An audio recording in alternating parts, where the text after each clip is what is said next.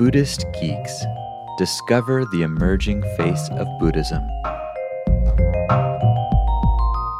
Episode 267 It's a Jungle in There. In this episode, taken from the Buddhist Geeks Conference 2012, Daniel Ingram talks about how contemplatives could learn from the naturalists, those amazing scientists who described and cataloged much of the natural world.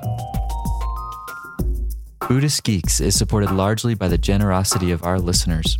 If you like what we're doing, please consider making a one time or monthly recurring donation by visiting BuddhistGeeks.com forward slash donate.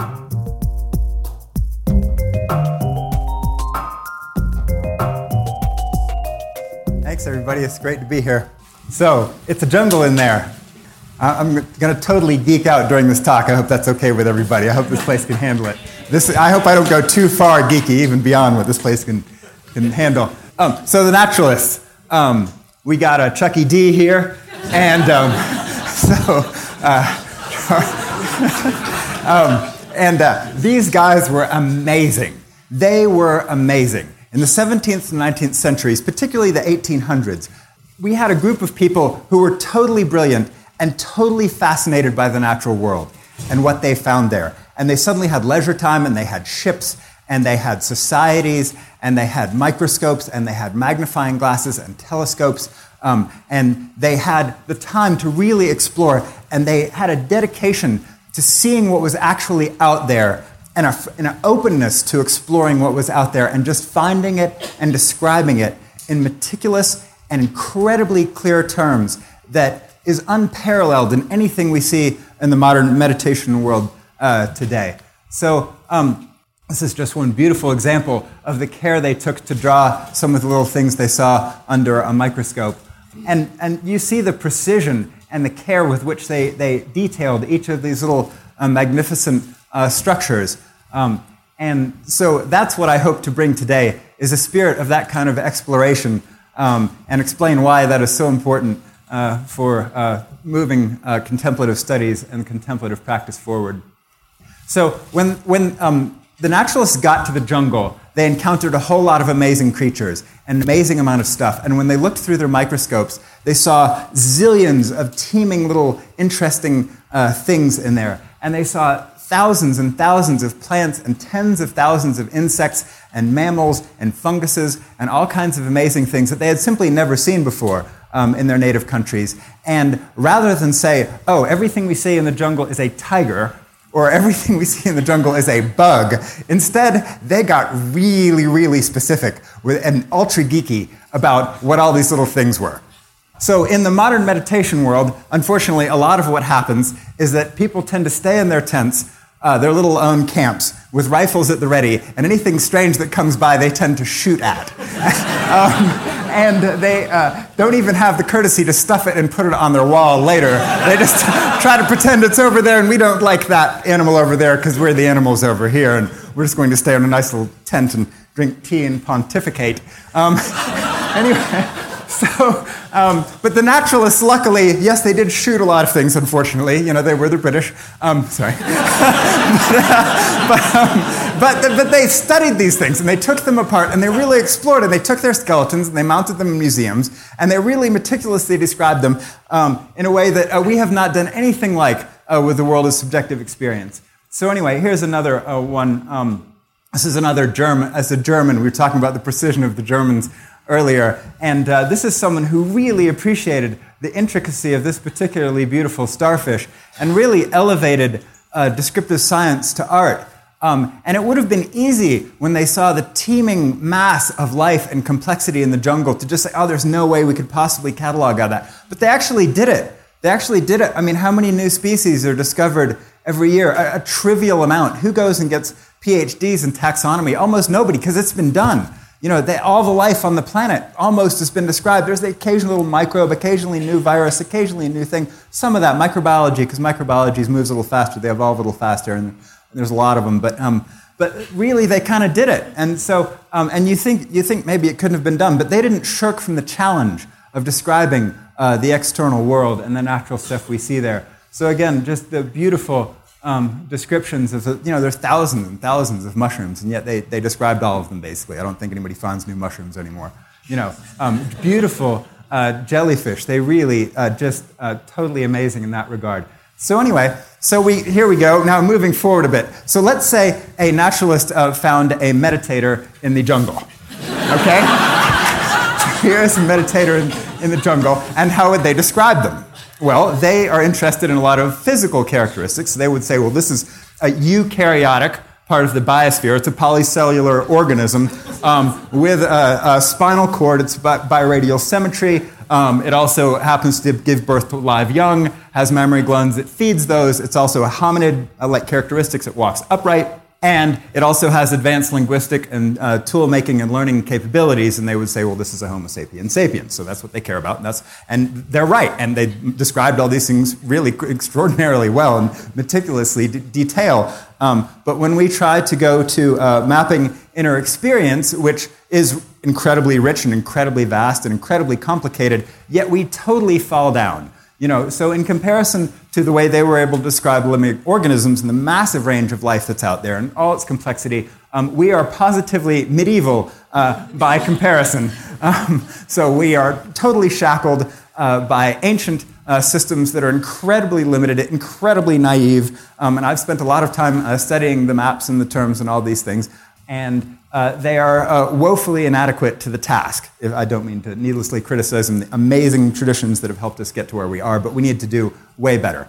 Um, I know a tremendous uh, number of meditators uh, now, um, not nearly as many as I hopefully I will know after I get to know some of you and even more people. Um, but what I have learned is that the maps, which are very incredibly limited, simply totally fail to describe the richness of the inner life. They totally fail to describe the developmental progressions of uh, what we see in terms of uh, how people go through the path and what their individual experiences are like. They totally buy into certain package models, such that if you get this thing, you will naturally get all these other necessarily abilities automatically, no questions asked. Um, and they totally uh, fail to describe the richness that we see. So, um, so what happened? So a little bit now, I, I ran into uh, people such as uh, Willoughby and um, Jud and so part of why I'm giving this talk, and I realized when I started thinking, because I've got this science training, I actually, you know, I've taken basically all the courses a PhD epidemiologist would take in addition to having an MD, and you know, I've got published scientific papers and whatnot. Anyway, but I realized that the language I myself was using to describe this field I care so passionately about um, was just total crap. And most of it's just terrible. It's not truly useless. Like, it's just bullshit. And I was buying into that. And I had never really examined it from my own point of view and gone, no, wait a second, hold on. So there's this whole segmented part of my brain that had just totally failed to apply the things it had learned, modern, modern scientific method, and, you know, and my uh, fascination and love of the naturalist to uh, what I myself was doing in my own life, in my own practice, in my own book, and all these things. So, it was, anyway, a real, it was a real problem. And so I realized that we need to do um, a whole lot better when describing uh, meditators. Given that I have all this scientific background and training, I, of course, turned to Dungeons and Dragons. So, thank you very much. Anyway, so being an ultra geek, of the first order, thank you very much, um, I, of course, turned to Dungeons and Dragons. Um, and I thought back to the character sheets because I was, these contemplative neuroscientists were starting to come up with these sort of scales and these sheets and trying to figure out what we actually have there because they want to do fMRI studies, which I think is great. The most fun I had last year actually was the three and a half hours I got to play in an fMRI at Yale. I don't know if that's a sad or beautiful commentary on the state of my life, I'm not sure. But anyway, it's a lot of fun. Um, so, uh, and I realized that they were using these, trying to develop scales that you could actually, say, publish in a journal like Science or Nature, or you could put on the news, or you could actually tell people about and have it not be totally burdened with terminology that is basically just going to cause terrible reactions the vast majority of the time. And so I started thinking about my D&D days, um, which were, there were a lot of them, and um, I started to think about the character sheet. So the character sheet. So you describe these characters, and everybody would have a different character. Uh, how many people here have played Dungeons and Dragons? Anybody got a hand? Oh yes, thank you very much. Okay, now keep them up. Let's let's add to this. How many people have ever played any kind of fantasy role-playing game, World of Warcraft or you know Star Wars or whatever these things are? Get them up. Okay, anyway, so a lot of people. So okay, you'll know what you kind of know. A lot of you will know what I'm talking about. And the rest of you just have to pretend. Okay. anyway, so, but we have a character here, and this character is, is the, um, the class of this character is the geek, Um, if you can't read this, I'll read it for you. Some of you in the back who can't see this. So, in a geek, they had various attributes, and Dungeons and Dragons. So, they'd have strength and intelligence and wisdom and dexterity and constitution and charisma. And these would be basically on a 3 to 18 scale, those numbers kind of meaning something in terms of what you could do, 18 being better and it would you know say how, how easy it was to hit you and how many hit points you had how much damage you can take if you were attacked and all these things. And you know and then various skill sets of the various classes and each character has their own little you know thing they do. But this uh, here it says the techie may forego paper and pencil games entirely but when he plays he does as much as he can on his laptop. He plays World of Warcraft one of, out of every four hours he's awake and makes a living working as a tech support hotline um, and selling characters on eBay. He has four computers, each with a different operating system, just so he can say he has them. He likes techno robots and plans to become the next, next Bill Gates. His uh, skills include video games, computer use, hacking porn sites, programming, and the fetal position. Anyway, so, um, so we have here a model for mapping spiritual development. Thank you. Okay. so, or the beginnings of one, because I realized that we have to come up with a better way of actually describing all the nuances of the individuals that are out there and drawing from the naturalists, because there's a lot out there. There are a lot of animals out there in the jungle, and they're, they're very, very different. So as I've gotten to, you know, through these online communities and the internet, I've actually got to meet a lot of these obscure, um, really advanced, really skilled, really deep, interesting, you know, practitioners that have done all these various practices and mixes of practices that are totally unique to them, maybe, their particular combination of what they did and for how long, and they each look really different.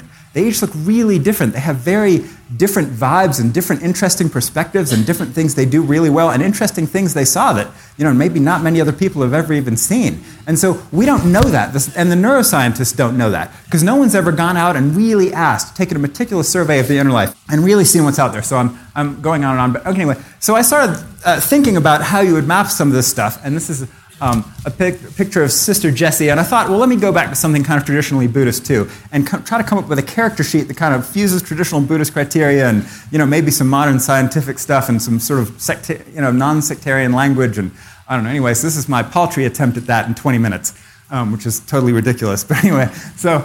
Um, so this is Sister Jessie, and I met her in Bodh Gaya, and she um, went to India. Uh, was in India and saw the um, the staggering poverty and the mistreatment of women and the state of the educational system. Just got so angry that, of course, she decided to do a very Buddhist thing and sit in silence for a year. And when she came out of her silence, I'm happy to report she was actually ang- angrier than ever. She was even madder and more pissed off about the whole thing. And so she went and sat for another six months, and then she came out and truly remarkable individual. And um, so I started to talk about morality. So morality, um, and she uh, goes around helping um, people very selflessly in the villages around Bodh Gaya, um, and just does tremendous work there. So anyway, Sister Jessie. But uh, it, it, you know, leads to, the, you know, we've got all these different animals again in the jungle and different visions of what we might be able to develop and grow. So, like, you know, this is, so in terms of talking about um, morality or training in morality or virtue, um, sila or shila or whatever you want to call it. So, uh, you know, and so the question is we could ask ourselves, what's our own character sheet look like? Or how would we study this? Are two interesting questions. You know, are we really kind? Are we actually really kind? And how kind can you be? Do we actually know what a reasonable scale for kindness is? Like, how kind can you get? And what's the real human range of kindness? I don't think we even know that or how to measure it, but we need to be asking those questions. Or generosity, like for ourselves, like how generous are we? And what's the reasonable human scale? Like, how generous could we be? What do the most generous people on the planet look like? What do the least generous people look like? What, where do most people fall? And how do we compare with that so we can reasonably assess our development as we go along and try to become more generous? Or how's our sense of humor? You know, are we, or are we, you know, are we um, uh, Robin Williams, or are we, you know, so where, where do we fall on this reasonable scale? You know, and so, you know, or um, how well do we relate um, to all the standard temptations of power, or money, or uh, sexual things, or you know, drugs or substances? You know, and what is the ordinary human range? You know, and how do these things, how development on these things correlate with any other kind of development in the spiritual world? I will actually say a lot of them relatively poorly, um, but that's we'll, we'll, get to that. Um, so, anyways, this is just talking about you know. So when we try to figure out how to come up with a scale for morality, um, you know, how do we actually do that, and what are actually the qualities, and how do we measure them? And these are some of the things I think that the neuroscientists be thinking of so, and then uh, Sigmund Freud, obviously, Siggy. Um, you know, so, so Western psychological health has actually added a tremendous amount of innovation to the Buddhist traditions, as much as I'm known for kind of, you know, saying oh, we've got to do more than that. We do. But um, you know, how well are we? Uh, do we uh, stay free from the personality disorders? How well do we avoid cluster B traits? Um, how often do we use um, mature coping mechanisms? Uh, these are all actually relatively well-studied things, and how do these correlate with any other aspect of spiritual practice? Um, I'm not really uh, sure, but I think those are questions we need to be asking and things that need to be on that character sheet of like what ha- our character sheet, the character sheet of everybody else, and how it would change as we develop. So anyway, this is a Dipa Ma, um, well known for being a total powerhouse of natural concentration ability um, in terms of jhanic ability and also um, uh, powers. Um, anyway, speaking of powers. so, anyway, um, so and then uh, so the question for ourselves is how, how well do we actually um, uh, do concentration practices or shamatha practices? Are we interested in those at all? Have we developed those? So, you know, can we actually get into jhanas? Can we actually visualize well? How quickly can we get into jhanas? Which jhanas can we get into? Um, how uh, reproducibly can we get into them? Do we need special conditions do we need a real warm up to get into them? How deep can we take each jhana? You know, how far down can even the first jhana or the second jhana? Go, or the, you know, not to mention certainly the higher ones? And have we really reasonably aspired to that ourselves? And what's the range look like? So when you look at really good, well-trained meditators, what do they look like? How many actually have these skills? We, we don't even know this. Nobody's even asked the question um, because that naturalist perspective that wants to know what's out in the jungle has totally um, not occurred because we've just kind of thrown our hands up with regard to the subjective. Um, and so, uh, and then we come to other, let's see if I can get this to work. Uh, thank you. Here we go. Energetics, you know, so like, you know, can we, you know, can we actually see or feel the nadis or the energy channels? Can we actually play with those? There are people who can, and there are people who do. You know, how many people can do that? Uh, what did it take for them to actually get there? You know, and, and can we ourselves, have we ever done it? Do we occasionally go there? Have we momentarily burst channels or had energetic phenomena? You know, or can we, or do we live there? Are we somebody who just, there the channels, and there we can see them, and there we can move through? Again, like we don't even know what the realistic human range is. We don't even know how many of these people out there who can do these things, because no one's actually done this, the, the hard survey work of tramping through the jungle and seeing what we find there. And it needs to be done um, so that we can reasonably figure out what's, what the range is and how we can study these people. And then, of course, um, the nearly vampiric um, appearing Mahasi Sayadaw, who I'm uh, such a fan of. Um, and so, uh, goodness gracious. Anyway, um, so, you know, how, how well have we done in the path of insight realistically and what's out there? So, um, how well have we done in terms of actually seeing agencylessness? You know, and what are the terms to describe this? To what degree does reality just seem to be doing itself? What aspects of things just seem to be occurring? How often does it seem that reality is just occurring, thoughts just occurring, no self in them, action just occurring, effort just occurring? Um, you know, do we have we occasionally glimpsed that? Do we go there sometimes? Do we go there a lot of the time, or, or do we live there full time? Has that now become truly our living experience as an embodiment of a deep understanding of a no self? And how many of those people are out there? Um, what do they look like? What's the realistic range of human experience? How long does it reasonably take to get to something like that? Um, centerlessness. Uh, to what degree does it really seem there is no center, there is no subject, there is no observer, um, and there's just phenomena manifesting luminous or just manifesting? You don't even need to word, use the word luminous where they are. Um, and uh, to what degree can we see that? How often can people see that? And wh- again, what did it take to get there? We simply don't know that. It hasn't been studied. We don't have the data. Um, and then engagement with the world. So obviously we know who this guy is. So um, engagement with the world. Um, to what degree are we actually making a difference on this planet? With engage with our government. Um, how do you even measure or scale those things, and how do they correlate with any other aspect of spiritual practice? It's often assumed that if we have one, we'll have the other. If we have the others, we'll have the one. I don't find that to be anything like the case. Um, and wouldn't it be wonderful if scientists had really uh, studied these things? They are studying these things. It's really exciting. I'm so thrilled that uh, these people are actually doing this and someone's actually paying them to do this. It's totally wonderful. Um, so, uh, you know, and so uh, trying to figure out to debunk some of these ancient myths of the package thing where we get all these things simultaneously, or um, the sort of, uh, you know, thing of you kind of meditate, meditate, and meditate. Maybe all of a sudden you're enlightened without filling in the range of normalcy between here and there and what that kind of looks like as people go along. And hopefully the scientists will be doing all of these things. Anyway, do I have any more slides? I don't even know. Let me see. I think. Uh, yes. Oh, so one last uh, one. This is, this is too funny. Anyway, so as we try to come up with our own character sheet, like the, uh, the uh, geek leader, the geek leader, There's an interesting fusion between socially inept and, uh, and having remarkable influence. Uh, usually several years older than the rest of his party, he talks about opening his own gaming store. And he knows the others look up to him and often uses his influence for personal gain. Um, I hope those of us standing up here remember this. Anyway, um, any skills include the scapegoat, denial, DMing, and the rally. Anyway, so um, uh, anyway, I leave you with these questions. I don't have great answers, but we need to be figuring out more realistic scales and models um, and uh, realistic uh, ranges of understanding what's out there. And I hope to inspire legions of PhDs to get uh, their uh, PhDs in uh, the, the subjective taxonomy of our internal experience um, and figure out how to, the, because it desperately needs to be done. Thank you very much.